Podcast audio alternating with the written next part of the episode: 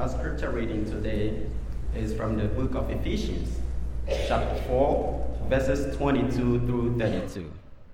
You were taught, with regards to your former way of life, to put off your old self, which has been corrupted by its deceitful desires, to be made new in the attitude of your minds, and to put on the new self, created to be like God in true righteousness and holiness. Therefore, each of you must put off falsehood and speak truthfully to your neighbor. For we were all members of one body. In your anger, do not sin. Do not let the sun go down while you are still angry. And do not give the devil a foothold. Anyone who has been stealing must steal no longer, but must work, doing something useful with their own hands that they may have something to share with those in need. Do not let any unwholesome talk come out of your mouth, but only what is helpful for building others up according to their needs, that it may benefit those who listen. And do not grieve the Holy Spirit of God, with whom you were sealed for the day of redemption. Get rid of all bitterness, rage, and anger, brawling and slander, along with every form of malice. Be kind and compassionate to one another, forgiving each other, just as in Christ God forgave you. This is God's word. Please be seated. Thank you.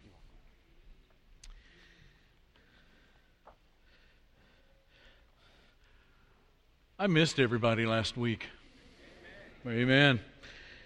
We are um, coming to the close of this series uh, that we're calling Game Changers. Uh, if you're visiting with us, uh, we've been looking at this text in Ephesians 4 for a number of weeks. Inside of your announcement sheet is an outline that you can use as we kind of go through the text this morning, and I would encourage you to get that out and to keep your Bibles open to Ephesians chapter 4. And let's begin by bowing our heads, joining our hearts, and asking God to bless us. Father, when we think about all the ways your presence intersects our lives, we are staggered, astonished. We become grateful. At the same time, we become ashamed that there is not more gratitude in our hearts or a greater faith that we live in trust of your presence and word and promises in this life and in this world and in this church and in this community. And this is why we're thankful that we're here this morning, Father, together as one body to recognize that you are not only our Creator, you are our Savior, and not only our Savior, but our Father and our Redeemer. And it's through your Spirit that we become different people, made to look like your Son, the Christ. We are thankful not only to be here together to worship Father, but also to listen to you through your Word. To have your Word penetrate into our hearts in such a way that we are melted, that we are renovated from the inside out that your word, like a sword, do its work in our lives, critiquing and making us aware of both the positive and the places that need work in our lives to fully more emulate the life of Jesus. So, to this end, Father, as we pray every week and really every day, give us eyes to see and ears to hear in such a way that we turn every part of our life toward you. And this we ask in the name of Jesus. And all the church said, Amen. Amen. Like I said a, a, couple of minutes ago, we are in this series that we're calling Game Changers. Because everywhere that a disciple of Jesus of Nazareth goes in this world, regardless of the circumstances, regardless of the people around him, they are a game changer. Game changers like Michael Jordan. Remember the first time you saw Michael Jordan leap from the top of the key and, and dunk a basketball. I mean, he, he just showed how the game of basketball could be played at a different level. And then do you recognize this next guy? Who is this? Pele. I mean, Pele took a game, the most popular game in the world, and turned it into a beautiful game of, of art and elegance, a foot and a ball out on the pitch. And then do you recognize the next guy? Gretzky, the great one. And although people are going to debate as to whether or not Gordie Howe or Wayne Gretzky, the greatest hockey player ever in the NHL, most people will say that what Gretzky brought to the game was an elegance and a creativity on the ice that has never been seen before or has been seen since. Now, what about us? In the same way, Christians are game changers in that as we live our life and speak our words and do our deeds, as we live our life, we give people a new understanding of what human beings who are made in the image of God are supposed to look like. And how we relate and function in relationships, and how we operate in society in a general way and how we deal with adversity and navigate through the dark times and the troublesome times of life. In other words, a disciple of Jesus demonstrates what a spirit filled individual looks like as opposed to a person who's just morally good. And they do the good moral stuff because they've been able to put a couple of restraints in their life. The world does not need more self righteous people. What the world needs are people who are the real deal when it comes to the kingdom of God. And not only that, people who have a new identity, a new character. And that is really what is at the center of this text that we're looking at. Think about what it is that, that Paul says at the beginning of this text in Ephesians 4, verse 24. He says, Put on the what? New self. Not just a new habit, not just a new calendar and a new way of organizing your life, but you are becoming a different kind of a human being. As a new self, you're created to be like God in true righteousness and holiness, which means, as he talks about it throughout the rest of the, the passage, in verse 32, he says, You know what that means to be created, in, to be like God in true righteousness and holiness?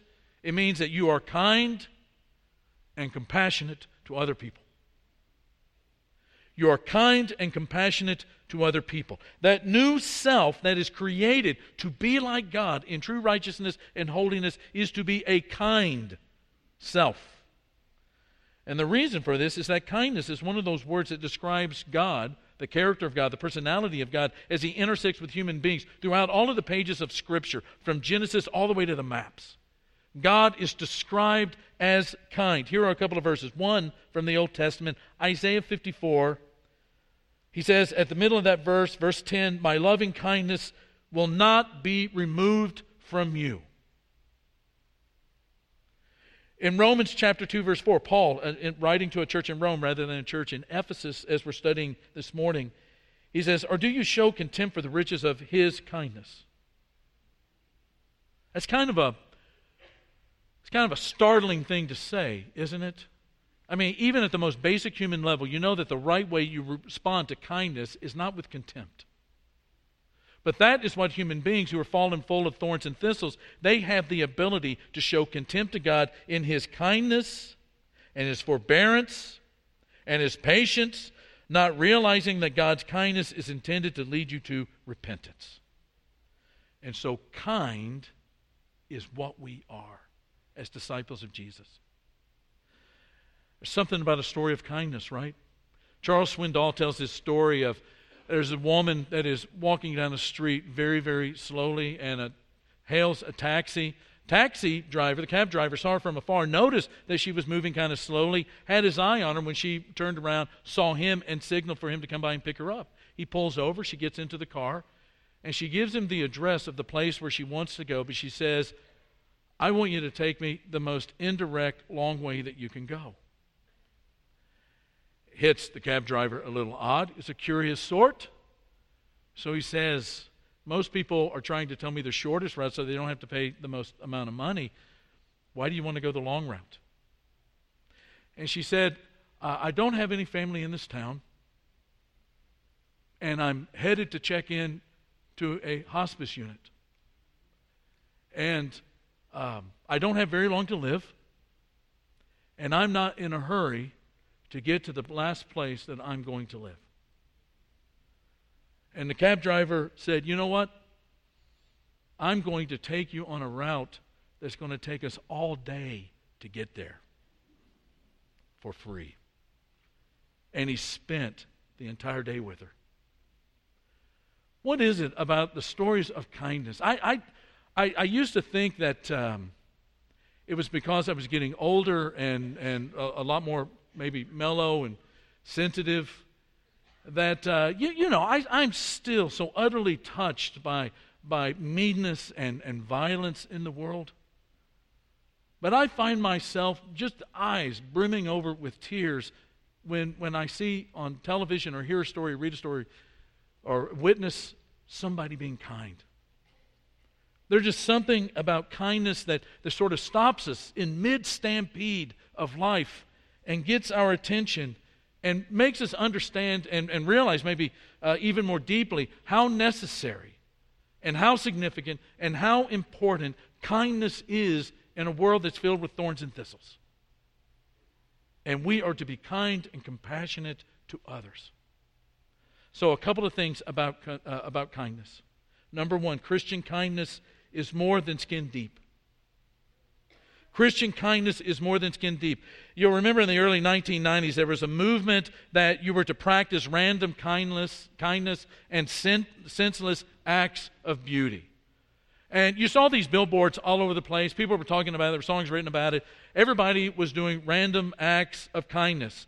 And then about that time, there was a movie that came out called Pay It Forward. It had Kevin Spacey, Helen Hunt in it. And basically, the premise of the movie was somebody does something kind to you that's so unexpected. It's just this act of beauty that grabs your attention and it moves you, it saves you, it helps you, whatever it might be.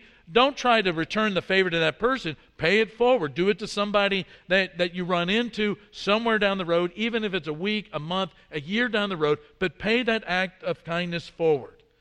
And so during that period of time, uh, you, you would get in line at the drive through at Starbucks and you would get up and some dude or, or, or, some gal in a car in front of you had paid for your coffee. Or you would get to the toll booth there on the toll road and you would get your money out to pay for the toll and they would say, well, no, the person in front of you has already paid for your, uh, for your toll. There was also in the 1990s a book called Guerrilla Kindness. Guerrilla in the sense of G U E R I L L A, not the, you know, the guy that looks like me kind of gorilla, but guerrilla kindness. And the book was written as a response to the random acts of violence in our culture.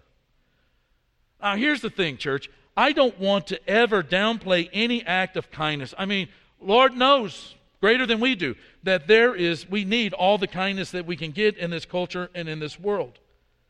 But you know what? Christians are not called to do random acts of kindness. We are called to be kind people. No one says, in, in 35 years of ministry, no one has ever come into my office and said, you know what, uh, Mark, can you pray for me? Can we have a study about this? Because man, I've got so many things under control, but I am so unkind. When is the last time, if ever, you've heard somebody say, you know what, I have a problem with unkindness? Look at me, and I'm the poster child for somebody who is unkind in the world. Nobody says that, even though we can witness them doing some of the most, most vicious acts of, of, of thorns and thistles in the world. Think about all of the things that are said in social media. Guess what? Nobody who authored any of those mean things in social media would say, you know what? Don't listen to me. I just have to do that because I'm an unkind person. Nobody does that. And you know why? It's because they practice random acts of kindness. They can do and speak and say and write anything that they want as long as they do a couple of acts of kindness that identifies them as kind people. That's not us. We are people who do not grieve the work of the Holy Spirit that is active in our lives since the day that we aligned our life with the will of God in our baptism. And God, through that Spirit, through His Word, through our interaction with each other, where we have, believe me, ample and multitude opportunities on a weekly and a daily and sometimes hourly basis to learn what it means to be kind to everyone, even to unkind people. The problem is that sometimes the kindness becomes about us. Nietzsche, who was an antagonistic, atheistic voice when it came to Christianity, was also sometimes spot on in some of his observances. He said in a, in a, in a book called uh, Daybreak, which was basically his critique of the prejudices of morality, he said, You know what? To become moral is not in itself moral. By that, he means that just because you do something moral and something right, it doesn't make you a moral person. In other words, to do something moral does not mean that you have embodied that moral characteristic as a part of your character. For instance, a person who's nice to you, but is not nice to the waiter or the waitress, may not be a very kind person. The reason for this is that sometimes kindness is a way for us to get the acclaim or even to control another person or to manipulate the situation. Strings are attached to acts of kindness. Or sometimes it's just blatantly about us. I ran across a website this last week that was describing all of the reasons why you should be kind. And the list started out with you know why you should be kind? It's because it makes you happy. Makes you happy. Another reason why you ought to be kind is it can help you to live longer. That's the real reason to be kind, is because it'll give you a long life. Another reason to be kind is because it has a positive effect on your brain. And the list continued. There's a, there's a fella from uh, one of the colleges in the Northeast, a theologian, really great writer, great insight into the Word of God A guy by the name of Phil Kenneson says one of the striking features of our society, American, North American culture in the 21st century, is how much of our lives are structured around market exchanges. Such exchanges, if allowed to dominate all areas of our lives, undercut attempts to offer and receive loving kindness by turning all such acts into ultimately self interested exchanges. The reason we are kind is because that's the character of God. Listen to what Jesus says in Luke chapter 6, a sermon on the plains. He says, If you love those who love you, what credit is that to you? Even sinners love those who love them. And if you do good to those who are good to you, what credit is that to you? Even sinners do that. And if you lend to those from whom you expect repayment, what credit is that to you? Even sinners lend to sinners expecting to be repaid in full. But love your enemies. Do good to them. And lend to them without expecting to get anything back. Then your reward will be great, and you will be children of the Most High because He is what? Kind to the ungrateful and the wicked. Be merciful, just as your Father is merciful. We are called to embody a kindness that is more than skin deep. But we need to remember that also Christian kindness is a supernaturally developed character trait, a characteristic of what it means to be a disciple. One of the ways the Apostle Paul offered proof of his authenticity as an apostle to people all over the world was the presence of kindness in his life. To that church in Corinth that was continually sort of challenging him and saying, uh, Who are you to tell us what to do when it comes to the kingdom of God? He says, As servants of God, speaking of himself, we commend ourselves in every way in great endurance and troubles, hardships, distresses, in beatings, imprisonments, and riots, in hard work, sleepless nights, and hunger, impurity, understanding, patience, and say it you know that one of the ways that people will know that you're a disciple of Jesus is not just a random act of kindness, but that you are kind through and through in your heart? In the Holy Spirit and in sincere love, in truthful speech, and in the power of God. True kindness is an act of the Spirit in your life. That's why Paul says in Galatians 5 the fruit of the Spirit is love and joy and peace and forbearance and kindness. When we are kind like this, people get to experience what God's character is like at a very, very limited level because we're humans and He's God. But they begin to see when Christians say, I'm kind because God is kind, They begin to get a sense of what the, God, the character of God is like. There's this old joke about here's this guy who's he's, he's driving out to his country home. On the way out, he kind of runs out of gas. Now, that's a contemporary joke. And as he's pushing his car off the road, another car accidentally, not seeing him, hits his car, knocks it off a cliff. And he starts walking to his country home, and it started to sleet and it started to snow, and he got wet and he got cold and he got sick and came down with the flu.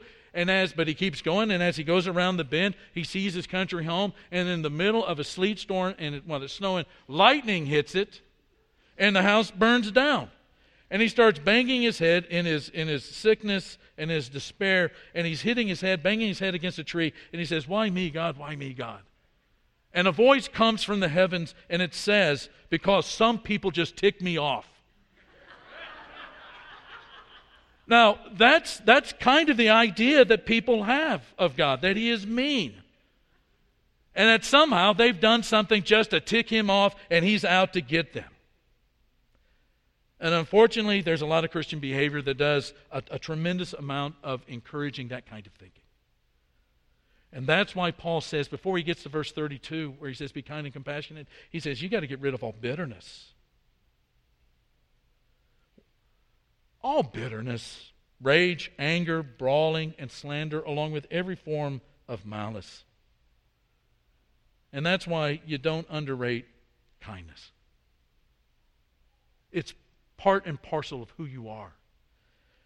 And the last point we'll make is this Christian kindness is powerful. It's a powerful thing. I want to I want to brag on somebody in our church just for a minute. I told her I was going to do this. It's going to embarrass her to no end.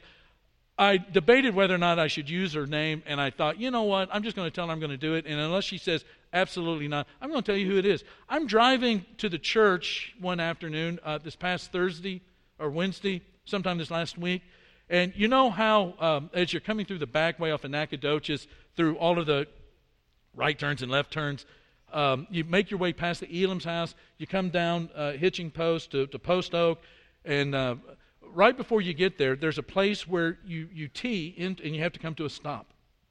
And I was following this, this individual, this citizen, who's driving uh, SUV or something, and that person wasn't really paying attention to what they were doing. And they ran the stop sign. They weren't going very fast because they were having to turn 90 degrees, but they just sort of ran the stop sign, wasn't looking either way, and they just kind of pulled out in front of Bonnie Burroughs. And, and Bonnie stopped her car, and the other person just kind of at the last minute saw the white car and came to the stop. And Bonnie just smiled the most beautiful smile. I mean, if you've seen Bonnie smile, it's just a gorgeous smile. And she just smiled at him and just waved and said, You can go. And that person went. And then Bonnie took off after.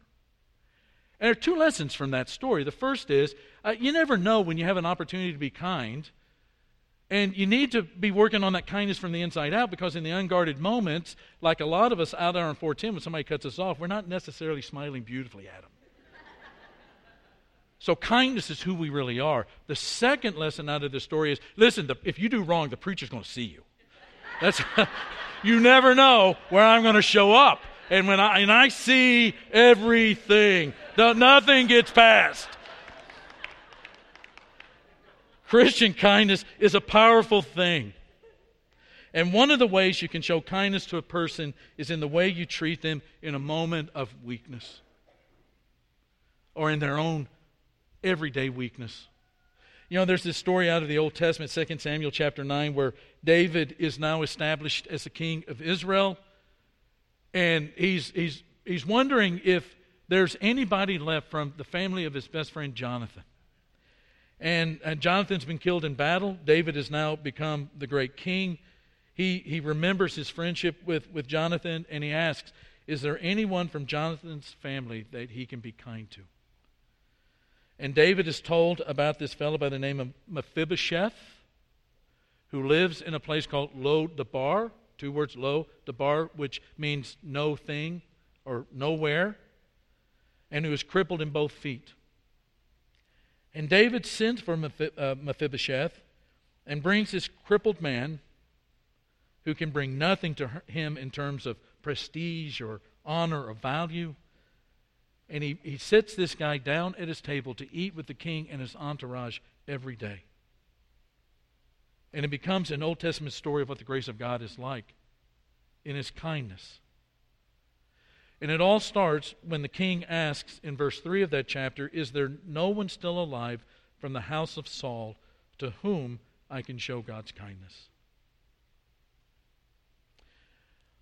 In her memoir about a journey from being a person who was um, committed to a same sex lifestyle to becoming a committed disciple of Jesus, a woman by the name of Rosaria Butterfield, at the time a non Christian, a professor at a university, thought that most Christians were poor thinkers, judgmental, scornful, afraid of diversity. So she wrote an article that was published in the local paper where she just kind of critiqued the Christian faith based on those kinds of ideas about the, the type of folk that make up our faith. And as you can imagine, she received volumes of hate mail, just tons of it. A lot of it threatening, a lot of it just hateful. And then she received a two page handwritten letter from a local minister. And in her own words, she says, it was a kind and inquiring letter. It was the kindest letter of opposition I had ever received. And she was so struck by the kindness of the letter, she didn't know what to do with it. So she just laid it down on her desk, and she, she laid it down on that desk and didn't touch it for seven days. And at the end of that seven days, she, she was so touched by the kindness of this minister in the way that he spoke to her that she contacted them, became friends with he and his wife, and she says, they talked with me in a way that didn't make me feel erased. Talked to me in a way that didn't make me feel erased. And it was at that point that her journey to faith and to become a disciple of Jesus had begun. We know from, from early church fathers that there was a lot of confusion in the early years of the church about what the followers of Jesus were to be called. The Greek word for Christ is the word Christos with an I, Christos. The word in Greek for kind swaps that I for an E, Chrestos. And so apparently, many people mistakenly, though perhaps fittingly, called the disciples of Jesus not Christians, but the kind ones. You know, every time we come to worship, there's lots of things that are supposed to happen. When we come to worship, it's an opportunity for us to, to, to recognize that we're not here. We're not who we are on our own that we, we make decisions every day to be people of faith. We make decisions every day that we're going to live our life in, in a certain way that's going to reflect on the kingdom of God. That the kingdom of God is not just something that we attend, but that the kingdom of God is inside of us. That God reigns in our hearts and our minds and our souls and our bodies. That that's who we are. And He puts His Spirit to, to help that be sped up and for that to happen successfully.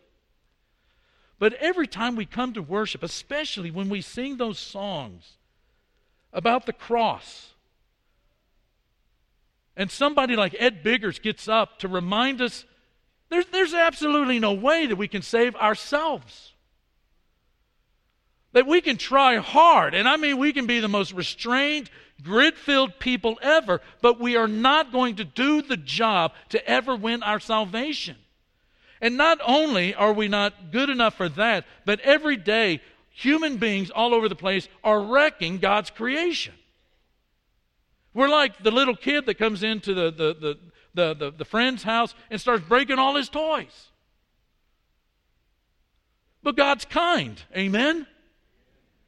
And because He's kind, we are reminded every time we worship, every time we, we drink that cup and we eat that bread that represents the kindness of God in blood and body being sacrificed so that we can find ourselves in the greatest of all relationships.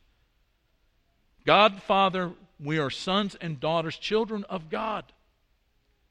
Because in His kindness, He chose, He chose not to drop kick us out of the stadium but to embrace us. That's why this bitterness thing and the anger and the rage and the slander and all forms of malice, like putting a mustache on the Mona Lisa. It's just so unbecoming of people who have been the recipients of a kindness that we could never, ever, ever, ever repay, but at least recognize to some degree, to some level, to some depth, the profoundness of it. And that's why we sing worship songs to God. Because of who He has done, what He has done to us in, our kind, in His kindness. A piece of kindness is the invitation that we do at the end of every sermon. That's where, after worshiping and being reminded of the cross and listening to God's word, there's an opportunity to engage that kindness, to engage God's grace, His gift, His love, His mercy, His compassion, all of those things that you discover through His Word, not just to be wonderful, but to be true. And during the singing of this next song, it's the invitation for you to do something about what it is that's been put on your heart. It's, it's, about, it's about recognizing that without the kindness of God, your life is never going to be different. Your life will always be the same but because of his kindness, and when you dive into that kindness, it's like conversion, which it really is. It's about readjustment, which is what it really is. It's about change, which is what it really is. To become everything that you were supposed to be, being made in the image of God. And so, if you need to connect with God's grace, and to be baptized so your sins are forgiven and you align your life up with the will of God. You receive the gift of the Holy Spirit and to become a disciple, to become a son, to become a daughter of God. We can do that this morning. If there are other things we need to be praying about or working with you about in order for all of the great blessings that God wants to happen in your life to happen and the changes to be wrought in your life, then come down and talk to these shepherds who are down here at the front as we stand and praise God together. If for the prize we have striven.